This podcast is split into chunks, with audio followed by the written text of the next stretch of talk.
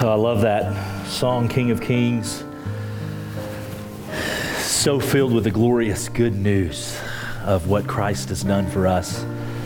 And that's where I want to start today with the good news of what Christ has done. Because in the beginning, God created. And his conclusion upon looking at his creation was this is very good. But Adam and Eve looked at creation and they didn't come to the same conclusion. Because the serpent had showed up in the garden and began to convince them that somehow God was holding out on them, that there was something more that God hadn't given them. And so Adam and Eve were concluding this is not very good. And so they reached out and they took of the fruit of the tree of the knowledge of good and evil and they ate it. Now, that act of disobedience and rebellion came with the promise of certain death. Those words had been spoken by Yahweh upon instructing them of the rules of this creation of His. But that certain death was met amazingly with grace and with mercy a gracious and a merciful God in that moment in the garden promised that where Adam had failed in his obedience, he would provide another who would not fail. And where Adam had succumbed to the temptation of the serpent Satan, this one would not succumb to the temptation. Another would come who would follow the will of God in perfect obedience. And as we begin to turn the pages of Scripture from those opening chapters of Genesis, we meet many characters who we begin to wonder is this the promised one? Is this the, the second Adam who will obey? And so we meet guys like Noah, Abraham, Jacob he's kind of out immediately. Rascal. But there's Joseph. There's Moses. You move in, there's, there's Samson who's really strong. There's, there's the king, Saul. Ah, the king David. Surely David. But with every turn of the page, we read of their failures. The curse of sin is too strong the power of the flesh is too great for them to overcome. But as we read the opening lines of the New Testament, we begin to see thousands of years of prophecy converging in the birth of a baby who they will call Jesus. And this baby grows in wisdom and knowledge into a man that would shake first century Judaism to its core. He taught as one who had authority. He gave sight to the blind. The lame would walk. The deaf would hear. He would even raise the dead to life. And how was he rewarded for such actions? He was killed. They hung him on a cross. The jealous Jewish leaders in cahoots with Pilate had Jesus crucified in an attempt to, to regain their power, in an attempt to regain control of the people of Israel. But Jesus wasn't just another man you could hang on a cross. Jesus wasn't just another teacher who had come along. He wasn't just another prophet. He wasn't just another nut job who came along proclaiming to be the Messiah. Jesus was the Messiah. Jesus was and is the promised one. Jesus was and is the second Adam who would come, the one who would not succumb to the temptation of Satan, the one who would and did fulfill the law of God in every way. Not one jot or tittle was missed. And by his death, which by the way was no accident, it was no surprise to God, it was taking place according to the, the definite plan and foreknowledge of God, according to Peter in Acts chapter 2. By his death and his resurrection, we're offered forgiveness, justification. Sin has been removed. We are freed from the bondage of the law, which we're incapable of keeping, right? Hence the curse. We've talked through that. We're freed from the slave master of sin. I want to invite you to turn with me to Romans chapter 6 for a moment, which is in our text this morning, but, but it is a beautiful text I want to look at. Romans chapter 6. Paul writes about this newfound freedom that we have in Christ.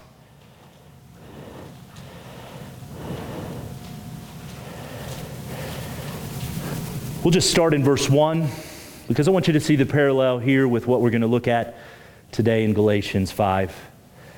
Romans 6 1, what shall we say then? Are we to continue in sin so that grace may abound? By no means, or God forbid, how can we who died to sin still live in it? Do you not know that all of us who have been baptized into Christ Jesus were baptized into his death? We were buried, therefore, with him by baptism into death, in order that just as Christ was raised from the dead, by the glory of the Father, we too might walk in the newness of life. For if we've been united with him in a death like his, we will certainly be united with him in a resurrection like his. We know that our old self was crucified with him in order that the body of sin might be brought to nothing, so that we would no longer be enslaved to sin. For one who has died has been set free from sin. Now, if we died with Christ, we believe that we will also live with him. We know that Christ, being raised from the dead, will never die again. Death no longer has dominion over him. For the death he died, he died to sin once for all. But the life he lives, he lives to God. And so you also must consider yourselves dead to sin and alive to God in Christ Jesus. Let not sin, therefore, reign in your mortal bodies to make you obey its passions. Do not present your members to sin as instruments for unrighteousness, but present yourself to God as those who have been brought from death to life, and your members to God as instruments for righteousness. For sin will have no dominion over you because you are not under the law, but you are under grace. Those verses in Romans 6 summarize in a few verses so much of what Paul has already said in the first four chapters of Galatians. Namely, that Christ, by his death, has made you free from the law. He pleads, don't go back to the law. Don't put on those chains again. Don't go back to the life where you were trying to earn your way to God or earn your salvation. Don't do it. Just last week we considered Galatians 5:1 where it says it is for freedom that Christ has set you free so stand firm therefore and do not submit again to the yoke of slavery. The Galatians were being drawn back into thinking they didn't need Jesus. The Galatians were being drawn back into the thinking that, that maybe they could be the second Adam. Maybe they could do what the first Adam couldn't do. I can do it by myself. But Paul has effectively argued that Christ has set us free from the law, the curse, and sin. And we're to stand firm in that freedom that we have and so the question we begin with today is this Do you believe that? Do you believe that Christ has set you free from the law? Do you believe that Christ has set you free from sin, from the curse? Do you believe this good news? And if you do, then what will you do with your new life of freedom in Christ? From this point on in the letter, Paul offers instruction regarding the way we should live. If you're free in Christ, Paul says, then the, the natural outworking of the Spirit in your life will look like. And over the next few weeks and months, we're going to discover what that looks like. What does freedom in Christ look like for us in the day to day? And so today we move forward in Paul's instruction. We're going to consider Galatians 5, verse 13, 14, and 15, which in turn will help us set up one of the most well known verses in all of Scripture or passages in all of Scripture uh, that will be coming in a couple of weeks, the fruit of the Spirit. But today let's focus on these three verses together Galatians chapter 5, verse 13. For you are called to freedom, brothers and sisters. Only do not use your freedom as an opportunity for the flesh, but through love, serve one another. For the whole law is fulfilled in one word, one statement You shall love your neighbor as yourself. But if you bite and you devour one another, watch out that you are not consumed by one another. I'm going to ask you to bow with me this morning as we get started. I want to give you just a moment to pray. I want to give you a moment to pray and invite the Holy Spirit of God to do whatever work He wants to do in your life. And then I'm going to pray and we're going to dive into these truths today.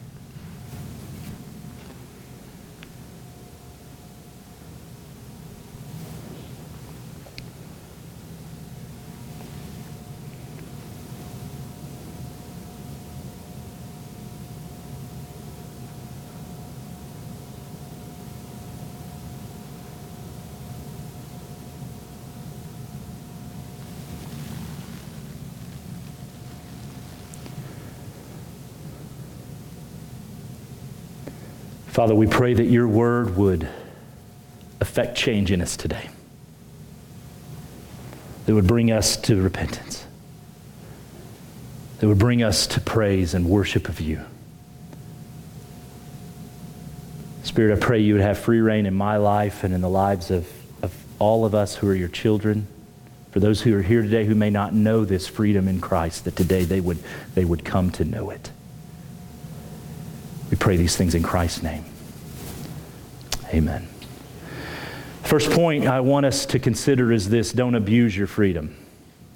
Don't abuse your freedom. Paul begins by restating that the Galatians, these brothers and sisters, have been called to freedom. Now, in that phrase, the word called reminds us that our freedom, our salvation, is a gracious gift that God gives to us.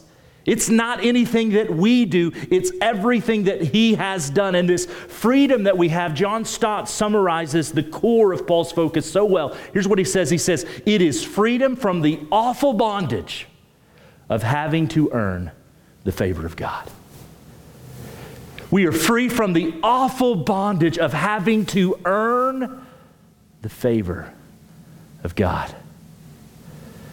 I shared some weeks back my own story, my own testimony of what I grew up in, the misunderstandings I had of the gospel. I felt it was on me to pray the right prayer, to do the right things. I lived under that awful bondage of the law. I spent many nights in my bed praying, God, if I'm not saved, save me because I don't want to wake up and go to hell. I was terrified. I'd hear sermons, evangelists come in and preach the hellfire, brimstone, damnation, and it, it, it terrified me. And I would pray a prayer again because I didn't know if my prayer that I prayed before was the right prayer that I needed to pray. And it wasn't until somebody opened up God's word and very clearly showed me, Josh, it's not about what you do, it's about what Christ has done. And some of you know the freedom of that statement because you know what I felt in that moment that I was a 16, 15, 16 year old kid, and the weight was just lifted at that point. I, I, understood the freedom that Christ had come to set me free from in that moment that, oh, oh, he does it all. And even as time moves on and I get to study books like Galatians, I'm, I'm amazed still as new venues of the freedom that Christ gives continue to open in my mind and in my heart, and He begins to show me more and more of what it is to be free in Christ. But as sweet as the freedom we have in Christ is, we're still sinners. We're still strugglers. And so Paul offers some instructions to the Galatians, offers instruction to us. He says, Do not abuse the freedom you have. He writes, Only do not use your freedom as an opportunity for the flesh. What does he mean by flesh? Is he talking about the, the, the skin that wraps around our muscles and bones and keeps that all held together? No, in the Bible, flesh is a reference to our sin nature. It's a reference to what, what other places would call the old man part of us. We're new creations in Christ, but until our death and resurrection, until we get new bodies, we will continue to struggle with the sin nature that is a part of us. We'll continue to battle with a twisted self centeredness that lives inside of each of us. And you feel that battle, don't you? I, I, hope we can all agree that I, I feel that battle every day in my life the battle of the flesh versus the spirit. That's the tension that we find, and, and that's the tension that's, that's actually going to be addressed. Notice, notice verse 16. We're going to look at this stuff next week, but I want you to see it. Uh, Paul writes, But I say, walk in the Spirit, and you will not gratify the desires of the flesh, because the desires of the flesh are against the Spirit and the desires of the Spirit are against the flesh, for these are opposed to each other. There is a battle that wages in us, and the battlefield is our own heart. It's for control of, of how we live and how we believe and how we act in the words that we say. That's the battle. So let's, let's put it all together. Paul says you're free in Christ. You're no longer under the, the pressure and the weight of having to earn God's favor. Jesus has done this beautiful, beautiful work for you. But that doesn't mean you can live however you want to live. Don't use, or better, don't abuse the freedom that Christ has bought for you as a license to sin. All throughout this letter, it's very interesting the change that happens here because all throughout this letter, Paul has been dealing with uh, the legalism. Right, the legalism that says, uh, I've got to do these things to earn favor with God. And now he, he flips the switch and he says, it's not about legalism, now it's about license. Getting to live however you want to live. Uh, Tim Keller writes to fall back into rule keeping means we lose our freedom, but to fall into permissiveness means we abuse that freedom. The point Paul makes here is that we are really good at sinning. I mean, we can easily swing from, from one extreme to the other. We, we, we, on one hand, we sin when we pridefully and arrogantly think that we can earn our salvation. It's arrogant, it's sinful for me to say I can do enough good things to please God. But on the other hand, we fall into the temptation of thinking, since I have forgiveness, since Christ has set me free, I can do whatever I want. I can live however I want to live, and there's always more grace. There's always more mercy. I'll just do what I want. In fact, in verses 19 through 21, Paul provides a, a, list of sins of the flesh that we often turn to, sins that, that, that we often choose. Sexual immorality, impurity, sensuality, idolatry, sorcery, enmity, strife, jealousy, fits of anger, rivalry, dissension, division, evil, or envy, drunkenness, orgies. We somehow reason in our minds that our sinful choices, somehow blessed by God, somehow He sanctions them. We somehow convince ourselves that in Christ we're free to live with bitterness. In Christ, we're free to lust as much as we want to lust. In Christ, I can lie to others. It's nothing big, it's just a small lie. In Christ, I can disobey my parents and ask for forgiveness later. In Christ, I'm free to get drunk, do whatever I want to do. And Paul warns us do not abuse the freedom that Christ has bought for you.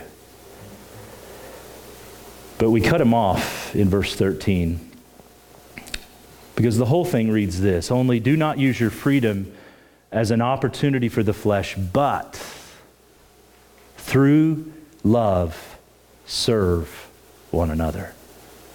So instead, we want to use our freedom for the right purposes. The famous line in, in Spider Man and in probably several other superhero comics is this With great power comes great responsibility. That statement rings true here at the conclusion of verse 13. Here, Paul encourages the Galatians to, instead of exploiting your, your freedom in Christ, use it. Use it to serve other people in love. Paul laid the groundwork for this last week in verse 6. You may remember where he stated that, that our faith by the Spirit produces, is made known or genuine by love, by the love you show to others. The love that God has showed us is what Scripture defines as an agape love. It's that love that Shelby sang about at the beginning of the service. It's a love that is self sacrificing. It's a love that gives with the expectation of nothing in return. It's a love that is patient. It's a love that is kind. It's a love that is gracious, forgiving, merciful. It's a love that is forever. This is the love of Christ that bought our freedom. That's the love it took to buy the freedom that allows you to come and sit in this room today and to worship the King of Kings and the Lord of Lords.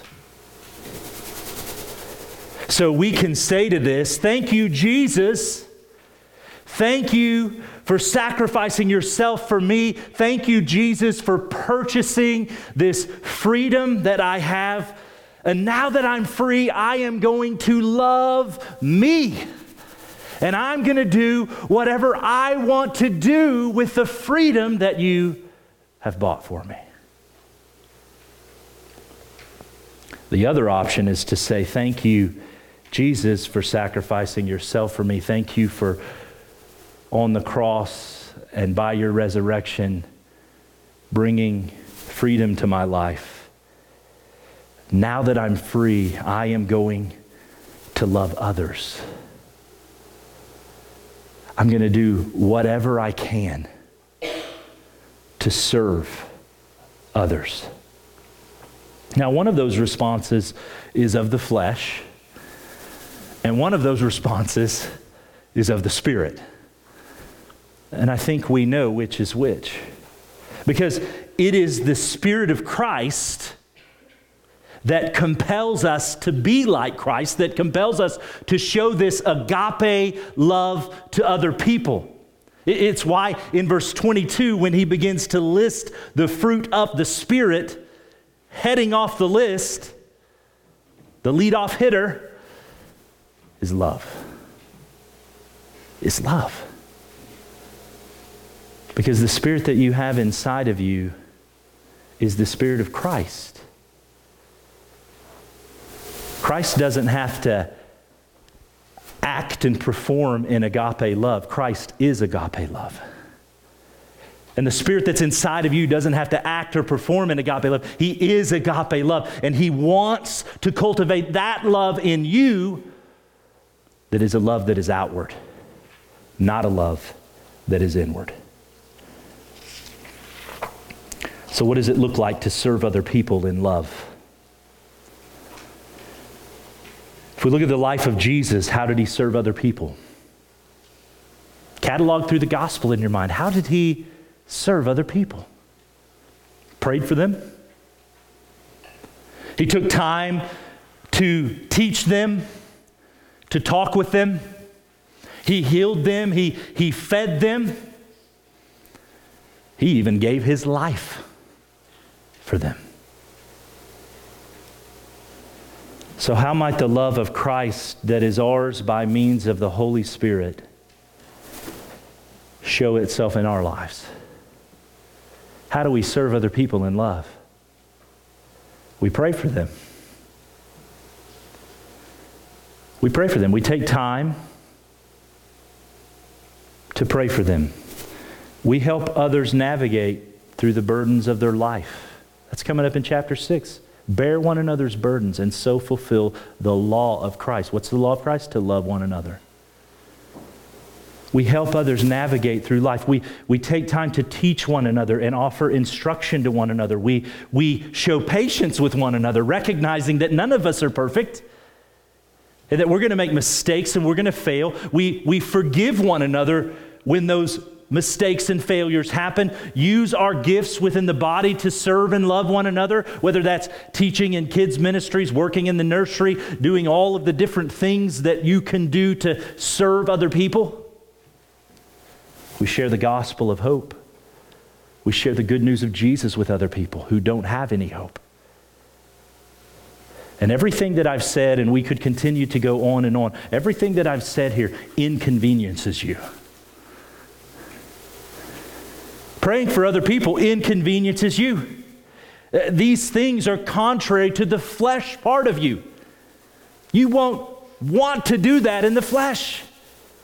But in the spirit, you won't have another choice. Because these are the actions of love. This is what love does. Love says, It's you before me.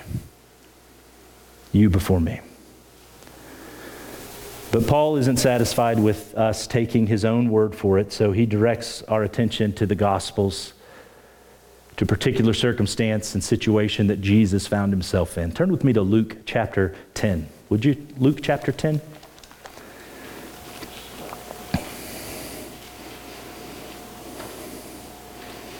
Here in Luke 10, Jesus encounters a man trying to find the key to eternal life.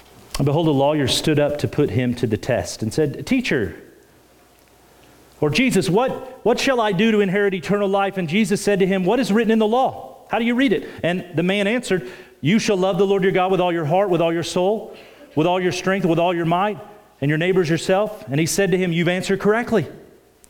Do this, and you will live. There's another text where they asked Jesus to summarize the law. I don't know if this lawyer had been privy to the previous conversation, but Jesus says, You answer correctly.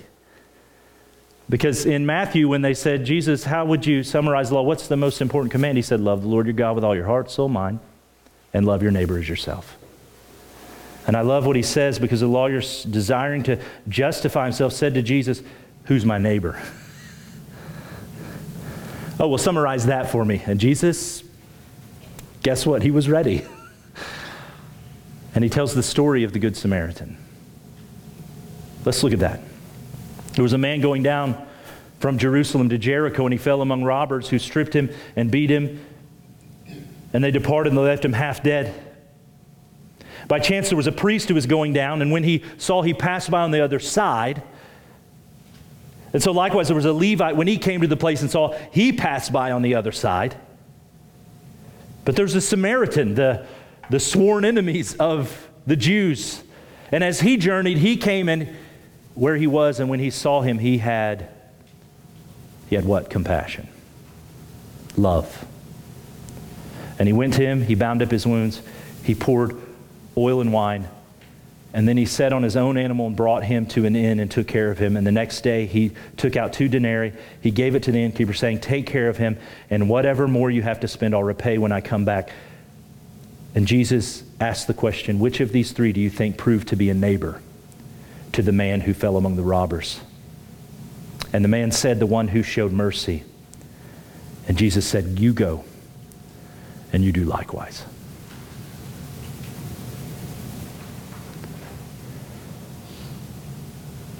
Loving the beaten man was an inconvenience for the Samaritan.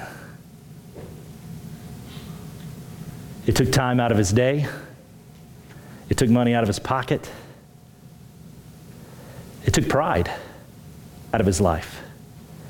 The Jews hated the Samaritans. Yet he humbled himself to love his enemy more than he loved himself. So Jesus summarizes the whole law in two points love God, love your neighbor.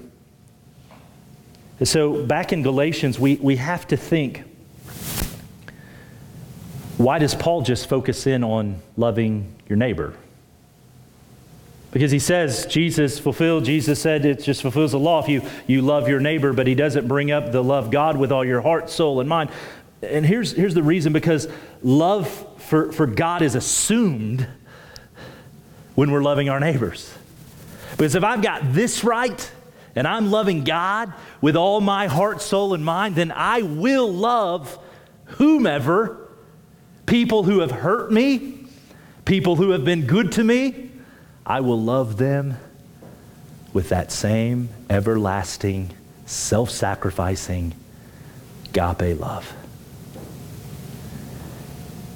And besides that answer to the question, Everything that Paul deals with from this point forth in the letter will be about loving our neighbor. It'll be about loving and serving the people around us.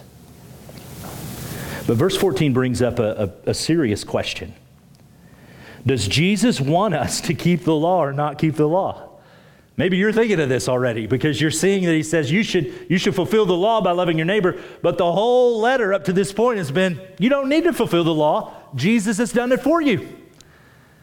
And so it's a little bit of a head scratcher to wonder well, Jesus, do you want me to be free from the law? Or do you want me to keep the law? So, what gives? Here's what gives it's, it's all about our motives. Are you keeping the law? Are you striving to fulfill the law in an attempt to earn God's favor? Or are you striving to keep the law, love God, love your neighbor, because you have received God's favor? Is it about following the law so that God will be pleased with you? Or is it about following the law because He's already said, I am pleased with you? That's the motivation. I want to lovingly serve other people because God has lovingly served me. And my loving service to other people is a means of showing the way in which God has loved me. Let your good works show so that others may see, as Jesus would say in Matthew chapter 5, and they may in turn glorify your Father who is in heaven. Well, there's one more verse that we need to consider here in Galatians 5, verse 15. Evidently, there was some infighting going on in Galatia because Paul draws a very strong contrast from all the love talk in 13 and 14 when he writes, If you bite and you devour one another, watch out that you are not consumed by one another. The verbs Paul uses here are very vivid they increase with intensity. When he talks about the, the biting that you're performing on one another, it, it's used other places in the scripture of a, a serpent strike. It's quick and hurtful words. Snide remarks that are made to hurt. But biting gives way to devouring. And, and devouring leaves us with nothing complete destruction or annihilation. We're always sinning in one direction, aren't we? Because sin doesn't have a, a, a neutral position. If I begin with biting and devouring and I don't repent there, then ultimately that will lead to destruction. It's a dangerous game we're playing, Paul says. He warns the Galatians to stop the fighting or it will destroy you all. Now, currently, unless I am oblivious, we don't have a lot of biting and devouring going on here. But let this text be a warning to everybody in this room that we must use our freedom every day, every week, to serve one another in love. But just because there's not maybe biting and devouring going on from pew to pew, I've been in church experiences where that is the case and very visible and evident and vocal. It doesn't mean that it's not going on in your home, other areas of your life. I've used this text many times with a couple, a husband and a wife, who were just at each other. And they were day by day, strike after strike, chipping away and destroying each other. I've used it with those who are struggling with bitterness towards someone who's wronged them. The warning is that the end of biting and devouring is already determined. You don't get to control that. You've already made your choice when you chose to bite and you chose to devour. Annihilation is coming, destruction is coming. That's never the goal of a Christian. It should never be the goal of a follower of Christ. My dog's kind of dumb. He's smart in some ways. We kind of compare him to a horse because, you know, a horse will run and run and run until it just drops dead. When we take our dog for a walk, it's more like a drag. I mean, he is just full steam, could be a sled dog pulling us. We're kind of anxious for maybe some winter weather to see if that's actually possible. And he will pull and pull, and, and we pass people on the trail, and he's like, and we're just like, sorry, you know, he's, he's okay, you know. It's embarrassing because we can't get him to stop. And we just, he's going he's going to do this until he's dead if we don't make him stop, make him sit down, catch his breath, get a drink. But we're just as dumb because we will choose sin. We will choose to bite and devour and keep devouring, even though Scripture warns us the end of this is destruction. The end of this is annihilation. You're signing your own death warrant. You're digging your own grave by making this choice to continue to say more and more hurtful things. To continue to add another lie on top of another lie on top of another lie. To continue to, to add bitterness upon bitterness upon bitterness more pornography on top of more pornography on top of more pornography. Or more fear on top of more fear on top of more fear. It will lead to destruction. Friends, that is not the freedom of Christ. That is the bondage of the law and the flesh. Use your freedom instead to serve other people in love. Don't abuse it for your own purposes. I want you to consider these questions with me today before we pray. Are you free in Christ? Has Christ Jesus set you free? And if so, if you're here and say, He set me free, I have believed, I've put my faith in Him, how are you using your freedom? Are you selfishly harboring and holding on to sins of the flesh? Are you biting and devouring other people?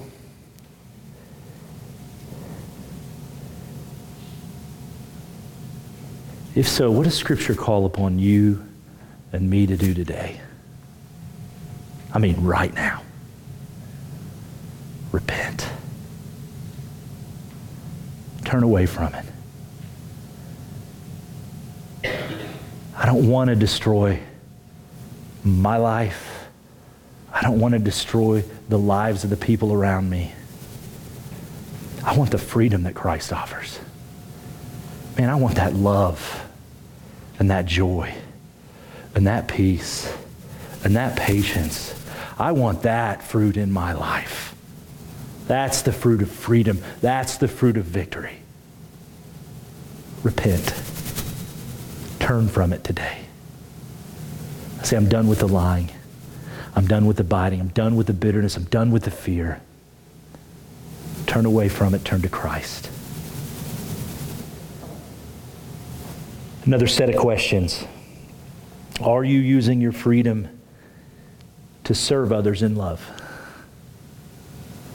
Do you realize that in Christ, you're free to serve others because His Spirit, who is love, resides in you and longs to continue that Calvary work, that, that healing work all of the love that you see in the Gospels, he longs for that to continue in 2020 in your family, in your community.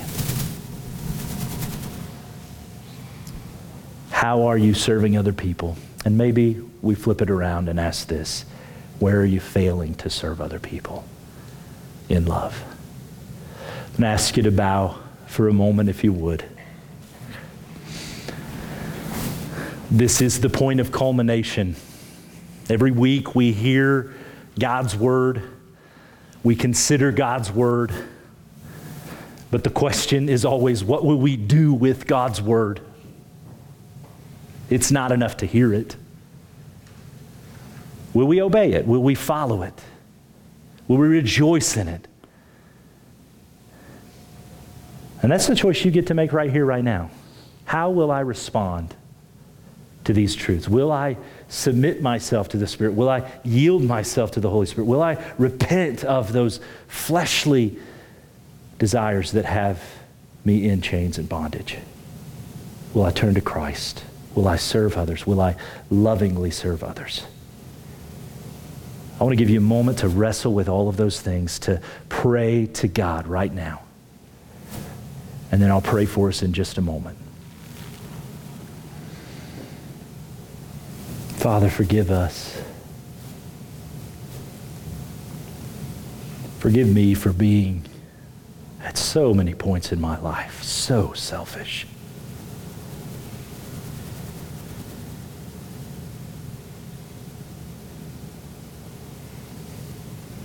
I went from being a legalist to somebody flashing my license to sin around. Content that you'll show more grace and you'll show more mercy. And so I can just do whatever I want. But that is not agape love. That is not who you are. That is not what you've called me or any of us who are Jesus followers to be. Help us to, in love, serve one another. Help us to do that even as soon as we dismiss in just a few minutes. To step into each other's worlds and, and pray and encourage and teach and serve one another in love.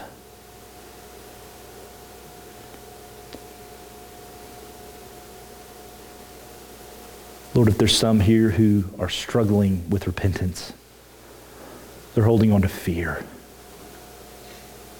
There's a lot of things we could fear right now. You know that, God. But you call us to trust and faith. If there's some here today who are holding on to those, those, those hurtful words, those bitter thoughts, Lord, that you would bring them to repentance today. Those under the bondage of addiction, that you bring them to repentance today.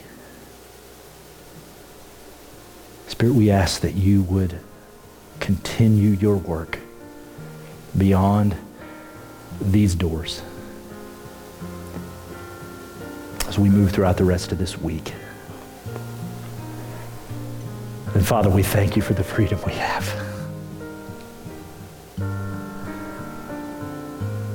It is so sweet to know that you love us completely. As Tori said, you, you, don't love us less, you don't love us more. You love us completely. And let that be our motivation, God. Thank you for attentive ears and hearts today. Continue your good work in us. We pray these things in Christ's name. Amen.